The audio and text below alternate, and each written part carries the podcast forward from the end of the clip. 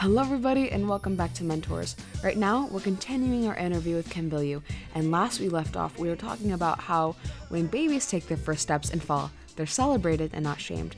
Not only do we learn by trying and making mistakes, but Kim connects this with the idea that she used to be the black sheep of her family, never leaving the narrow road that she originally put herself on, never wanting to learn how to walk. Again, I'm sorry, I couldn't resist the Foo Fighters reference. but in the process of building the new Kim, she learned from a great many books and references them here in this show. And if you would like a list of them all, there's a free resource article titled Kim's Possible Book List. I know I'm just full of references today. Uh, that's down in the bio link below. Uh, let's jump back into the interview.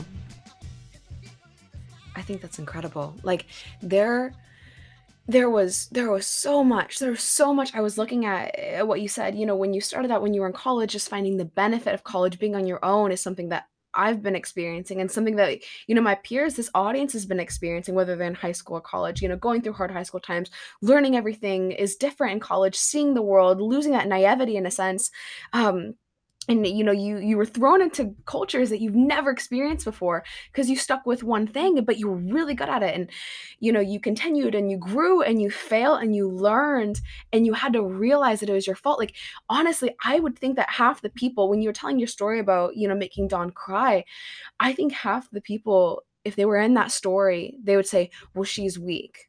She's weak and it's her fault. You took the time to realize that it might be you and you grew from that and you know and, and it's fascinating because you were talking about creativity and making things fun you know and then using the word corporate within the word fun which is you know insane to me. And and you know you've you know you've grown this success and you've taught people uh, you know amazing things and and throughout your experience of becoming a leader you have learned to be authentic as well and you know and vulnerable but not in the sense of you know, I talked about this a little bit with Dov Baron, asking him the difference between vulnerability and having a, you know, a very mushy environment where everyone's crying. Um, you have a vulnerable environment people can come and they can fail and it's okay because you learn together uh, you know and similarly you know everyone can be authentic which is you know they're two very separate things and mm-hmm. there's just there was there's so much to unpack in everything you said and i'm very very grateful for it because oh my goodness you know i but something i was I, I think a, a, lot of the root that comes to it, you know, is teaching. To be a great leader, you have to show someone a different way. And to show someone a different way, you have to get them curious in it and you have to get them interested in it. Um, and like you said, it needs to be relevant, um, you know, but it also needs to be, it needs to be fun. And in all honesty, when you were talking about making it fun for adults, I was really curious about that because every experience that I've had where people try to make it fun um, especially for like younger adults or, mm-hmm. or adults you're like oh you know it turns out to be quote unquote lame. Like oh it's really lame. Like i don't want to do this. Like you're trying to make it fun but it's making me embarrassed or it's making me scared. I don't want to do it. So like you know genuinely how do you how do you light up your people? How do you you know make it fun for adults to to learn and grow in something they've never done before yeah I'll tell you, I, I did it wrong a lot uh, before I found things that actually work. And so that was one of the the great parts about being at Quest because we did we were hiring so many people that had a lot of opportunities to try different things and fail a lot, uh, really fast because we did a, a, new hire orientation. This was where I really learned the value of failure. Uh, we did a new hire orientation every single week. And you would have people in there who were coming in new to the plant and then you'd also have um, new executives. So everybody from vps to your line operator in this new hire orientation that i was leading. And we were focused on trying to build company culture. That was what the new hire orientation was about. It was a one day experience. I had them for about seven hours and i needed to teach them the essence of quest Mm. And and so and it was in person, which was an advantage to get to play with new ideas because you can change up your um, experiences in a, an in-person training much faster than you can if you have to create some sort of online experience because those just take time to create and then program and all of that. So had the opportunity to do this in person and realized that um, what we all enjoy is interaction and and that universally that is something that is true. And so we found ways to create interaction and we also found ways that didn't that seemed like they would uh, and and that the you know forcing interaction where it felt inauthentic was anathema. It it just doesn't work. It creates it creates these walls that people put up because they weren't ready. So the first thing i learned is you have to create an environment where people want to enter in together and so we figured out ways to do that and some of it was let's start with sharing things that are simple so i have my kind of go-to question in an icebreaker is what's your favorite toothpaste and people always look at me funny when we start the conversation, but it is amazing when you ask people a question that seems inconsequential, how much they will reveal about themselves. Hmm. So I've had everything from, well, I never do the shopping. My wife buys all of the sundry items that we need. And so I just use whatever's in the drawer. Okay, so now that tells me about the div- division of power at home. It also tells me you're married. So now I can ask questions about, well, tell me more about your family family seems important to you or you know so you get all of this window into who they are simply by asking an easy question one where nobody feels like they have to put up a wall because you're asking them something super deep you know or i'll give people the option uh, do you want to tell us about your favorite vacation or do you want to tell us about your favorite toothpaste i literally asked those two questions in a training i just did and 90% of the people chose toothpaste and I learned far more about the people who answered about their toothpaste than I did about the people who answered about their vacation. That's and I told them that at the end. I said, this was a little social experiment. Let's talk about what we learned as people shared about their toothpaste. Because there was, without question, these were all people who knew each other. I was the newbie.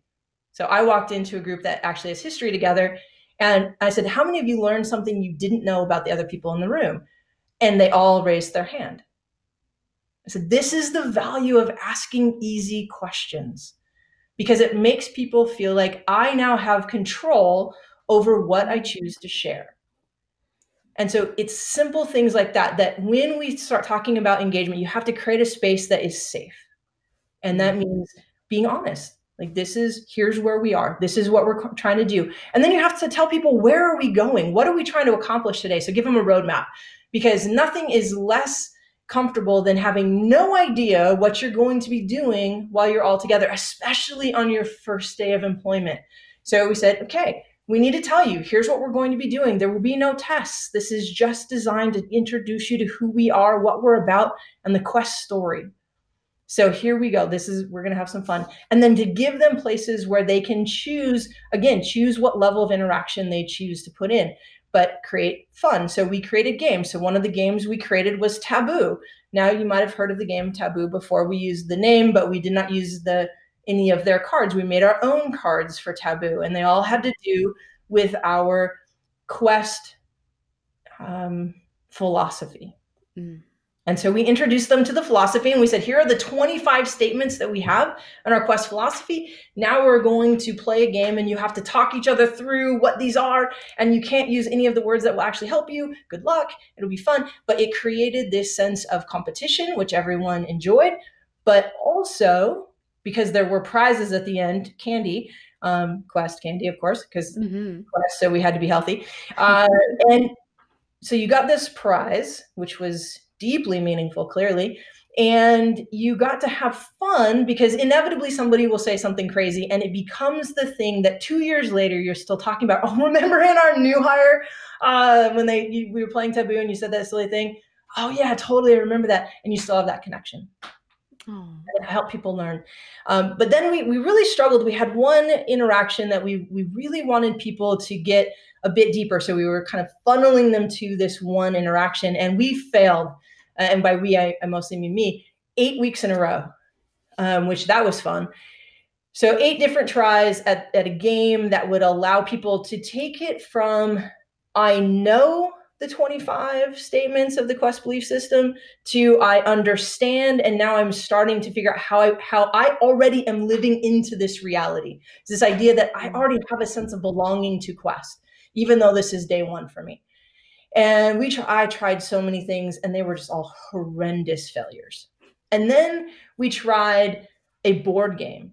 And so what if we set up a board game? And so we actually we created like cards and it was super fun and we did it all by hand first because we were like we're not spending money on this until we know if it works because again eight in a row failures and so we created this this game and we started playing it and people loved it and they were going deep deep into why they wanted to work at Quest, what it was about. Sorry. Oh, good. You're good. No worries. People don't normally let me talk this much. I'm curious. I'm listening. I'm, I'm listening very much. We're active listening. I can see you, so I know you are. so yeah, so they they started playing this game, and, and that ended up being the game that that we used for the rest of the time that I was there. So for the next year and a half, and it was so much fun to watch people interact with this game. And then the good thing was at Quest we had an art department, so we made a proper board game, wow. and we called it on on a quest, and such fun and gave people an opportunity. And so it was one of those things like they continued to talk about over the course of their time. Oh, remember the game? That was so much fun. And I, even after I left Quest, I actually kept the versions because they weren't using it um, after because they just weren't doing as much hiring. And so I've I actually have two of the boards uh, here that I have shown to my current team. Like, hey, this is the kind of stuff when we think about being different, think about different approaches to education. These are the kinds of things I want you to think about. And then one of the other things I did, I actually took them to Disney. Um, yes. So I, I live in California, in Southern California, and I work um, about 12 miles from Disneyland. And I'm an annual pass holder because there, in my mind, is no place more fun to be than Disneyland. And when I, I had an opportunity to hire essentially my entire team all at the same time, and and that was an incredible as a leader, that's your dream to get to hire your own team. It is amazing. And so I had the opportunity to do that.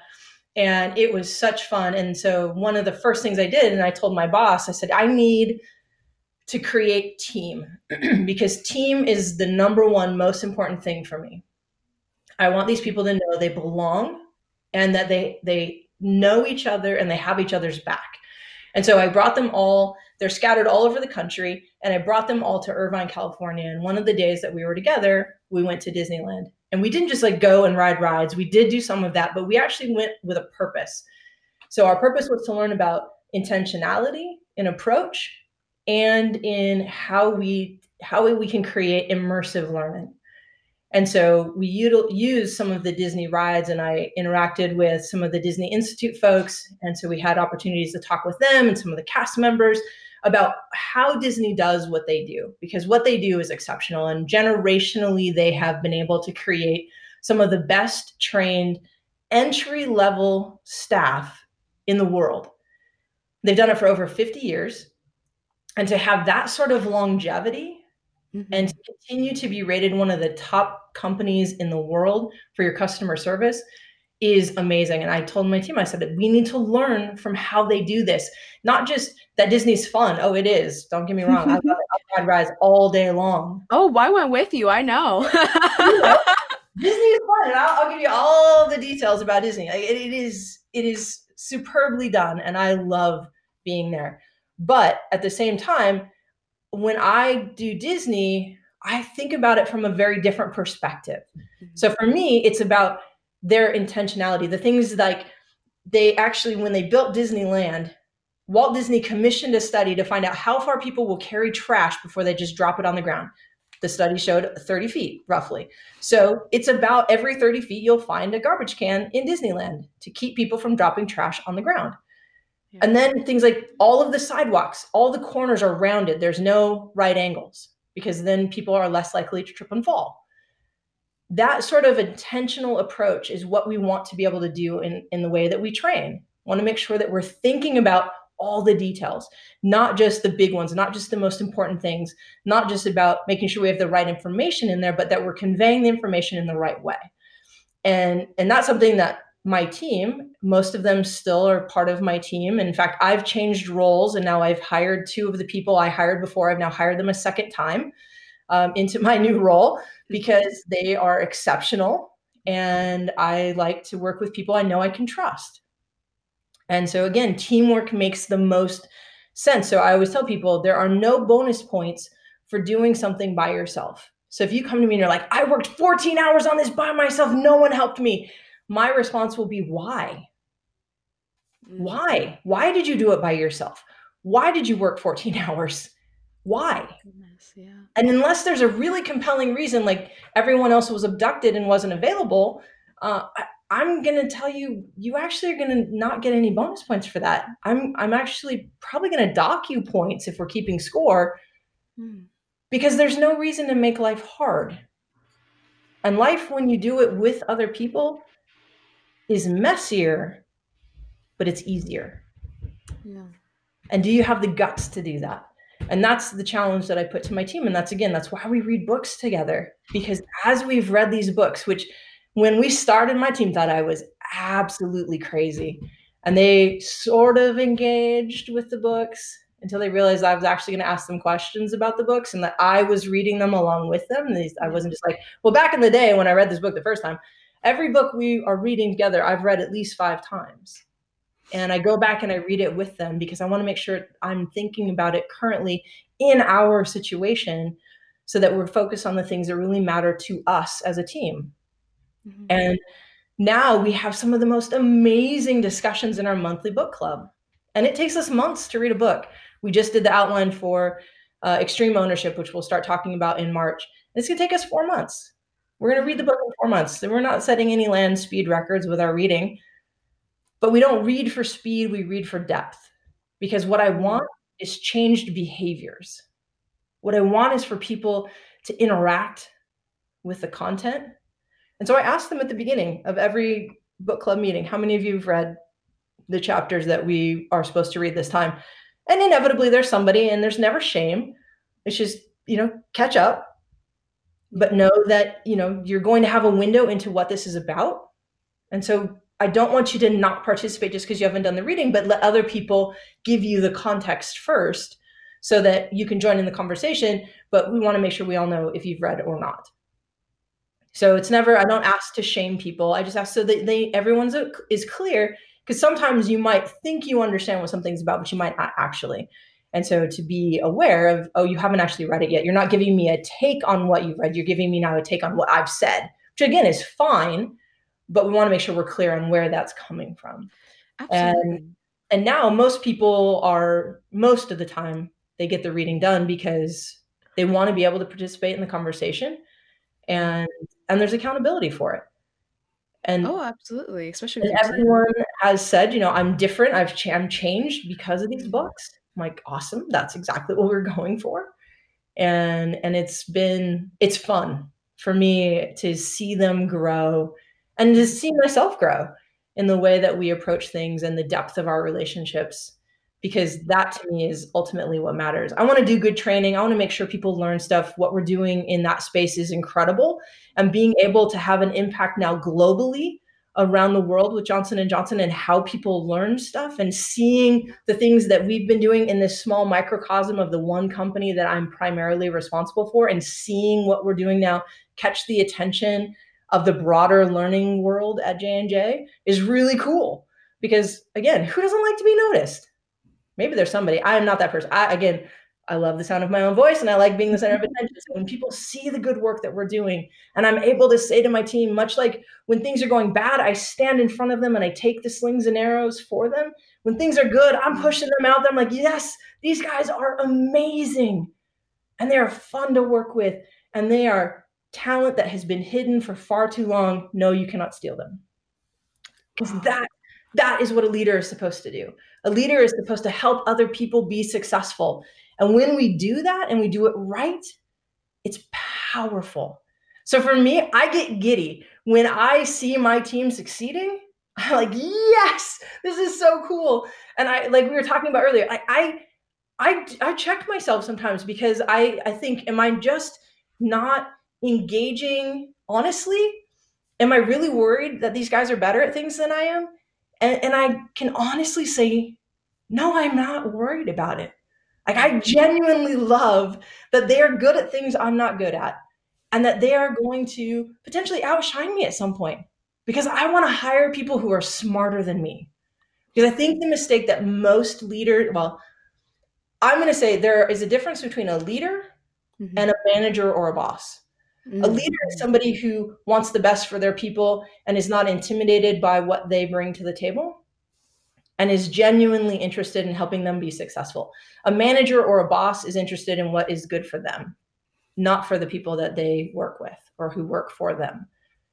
So as a leader, my job is to make sure I'm hiring the very best people. And I think most leaders or most bosses and managers, they have a tendency to hire people who aren't as pretty or as smart as they are. Mm, mm-hmm. So I'm looking for the people who are smarter than me, the people who are good at the things I am not good at. I'm not trying to hire people who are like me. I already have me on the team. I do not need another me. Yeah. The world doesn't need two me's, but definitely don't need on my team because I that's the part I get to play. And by surrounding myself with people who are good at the things I'm not good at or bring just other skills to the table, now we have a full complement and we are a force to be reckoned with because now we're not competing with each other, we're complementing each other. Mm. And that's one of those turns of understanding that for me was a game changer. And and that I I started learning that when I read the book by David Novak called Taking People With You. And he really talks about how do you build a team? How do you intentionally build a team of people around yourself? And what does it mean and how do you do it? what should you be looking for? And in order to get to that point, you have to know who you are, what you're good at, what your derailers are, what you should be working on, those things that you need to continue to build skill in, and then those places where you're already really good and you don't need duplication of those skills. And anytime I have hired somebody who's like me, we've butted heads because now we're trying to we're jockeying for the same position and now it's like oh now it is competition and even though i'm not trying to compete mm. i'm still competing and it just ends up with both of us hating what we're doing mm. and that usually is when i either i leave because it's better if i leave or i encourage and help them leave because we're not happy yeah. and we spend way too much time at work to not enjoy what we do no, you create a, you create a wonderful environment for your team and just hearing you speak, I can hear the influences of the books you read. Like I I can hear the the vulnerability and the say in the in you know the in the in the comfort that Simon Sinek provides. I can hear you know the taking the arrows and taking the shots for your team when things go wrong from Jocko Willink and um, you know I can I can hear and I I I've, I've only listened to one of Brene Brown's TED talks and I'm going to read her books. When we were at Disney and you told me to read Brene Brown I took that seriously. Like I'm going to be diving into her work very soon and uh, I can I can see the influences of Brene Brown and um, I don't know if you've read Ryan Holiday. I just got done reading his Ego's the Enemy but I can see mm-hmm. the humility. I can see the you know the grace um, in that and why it's important for a leader to be humble humble and to be um, and to push their ego aside. And i i think i think it's phenomenal especially you know that you, that you failed so often. I think that's so important for um, this audience to recognize is that you you learned and you tested it because you went through it and you know it works and you know it doesn't. Um, something really curious mm. that i've been hearing throughout this is that you know you're a creative you're you're a visionary you know you are so separate from um, the rest of what Johnson and Johnson looks like. You know, you're I'm gonna bet that you know your team members are engineers, like you said, like they're engineers, they're nurses, they're STEM people. They think very differently. They have uh, very different backgrounds from you, and um, I know that culture is so important especially and you know you you lead a global company you know you are in charge of thousands of people from around the world how have you been able to build a microculture because I remember that's what you said that you built with uh, Johnson. How did you build this microculture with people that think so differently from you? Was it mainly uh, the book club that helped? You know, what were some other factors that really um, molded everyone together to be the most efficient?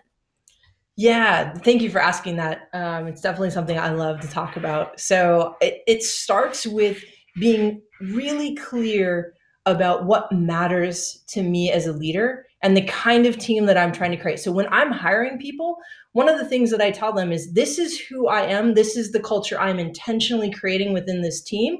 And within J&J, it is very different. In fact, um, now it has become and I don't say this to say I'm the coolest ever because I don't think I am at all, but it now people actually want to work on my team and when i started at j&j no one i i, I actually posted for a position and no one applied mm.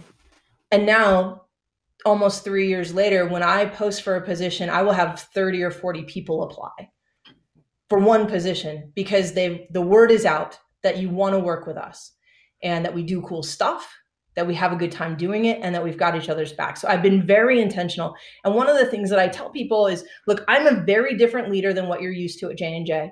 Talk to the team before you ever decide that this is something you might want to do talk to them and find out what it's actually like to work for me because i am the kind of person who some people love to work for and other people don't. Because if you want somebody who's going to micromanage you who's going to tell you everything that you need to be doing and going to make you account for every minute of your day i am not the person you want to work for. I'm not that person. I i, I do not have the energy for that.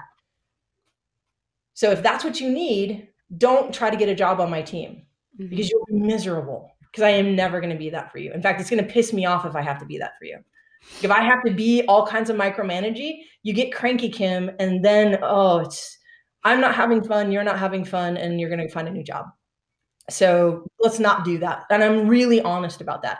I also tell them my number one value is teamwork. So if you don't value being part of a team, and there are people who don't. In fact, I had I inherited uh, three people when I changed jobs. I, I got a team of three, and I didn't hire any of them. And one of them, within about three days of me joining the team, I was very clear. I said, This is who I am. This is what I value. These are the things I'm going to expect of you. And he came to me and he said, I'm not that guy. I, I am not going to be able to do the things that you want. I don't enjoy working as part of a team. I'm more of a lone wolf.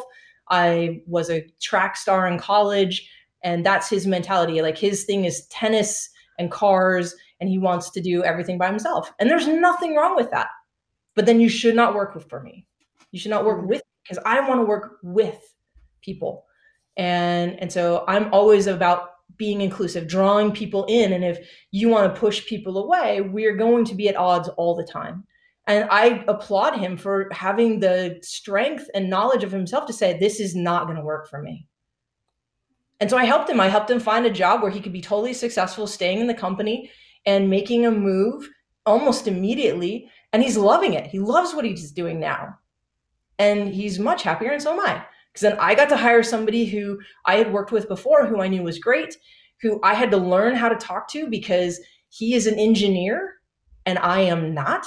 Anyone who hasn't already figured that out, uh, you probably just started listening to the podcast because it's pretty clear.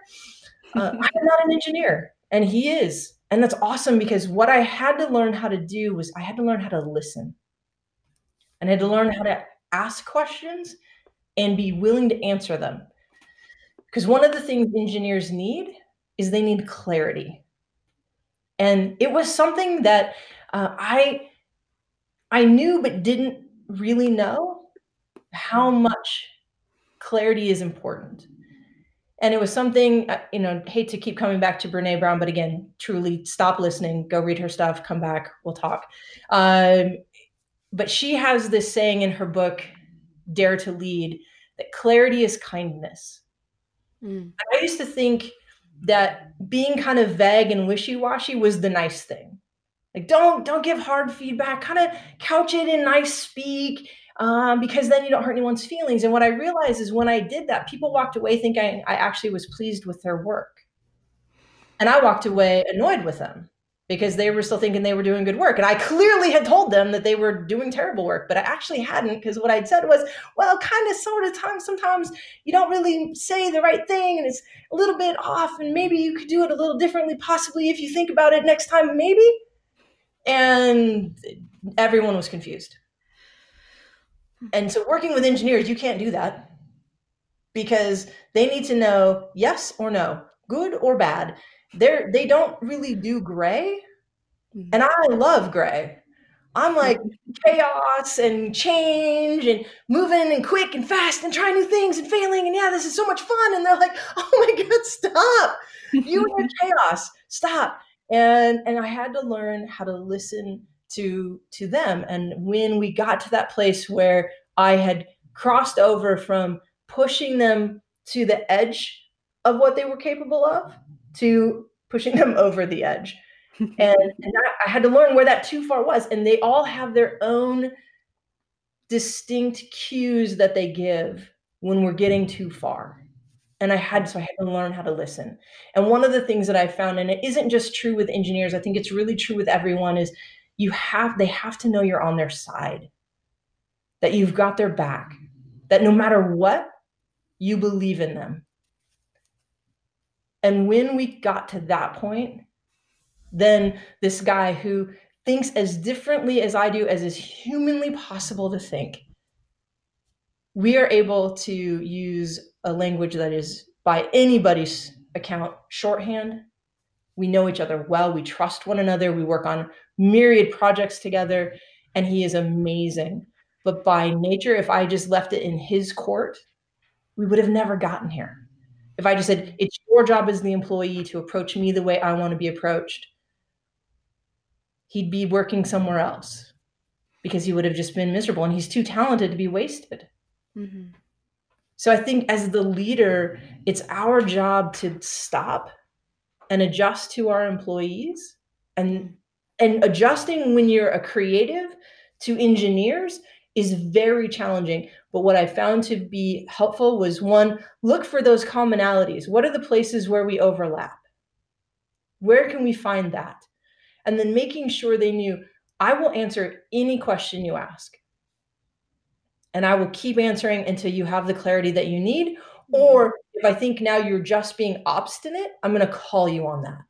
Mm. I had one gentleman on my team initially who that was his MO. If he didn't like the answer, he would just keep asking the same question. And I finally had to say, look, I've answered that question seven times, seven different ways. Just because you don't like the answer, because I would ask him, okay, what don't you understand? Well, I just don't understand. Mm. I get that, but now I'm going to need some clarity. What don't you understand so that I can address it? I just don't understand, which was code for I just don't like the answer. Yeah. And so then had to call him on that. Like that that's not okay because now you've upset the whole rest of the team because you don't like what we're trying to accomplish. Again, this might not be the place for you. And so being able to identify the difference between honest inquiry and obstinate behavior cues was really key. Yeah. And being able to create that space where everyone could come be who they are and then draw out the best in each other. And that starts with me as the leader, making sure that I'm doing that for each of them. And because so, I set the tone. If I'm a jerk, they're going to be jerks. It's the shadow of a leader is a real thing. Hmm. So I try to lead with compassion. And, and I, I like to talk about being compassionately kind because I think some people like, I'm brutally honest. Um, anything that you describe brutal is the first word. I'm, I'm just going to say it's probably not working uh, i'm going to be compassionately honest or i'm going to be you know compassionately candid with you. Yeah.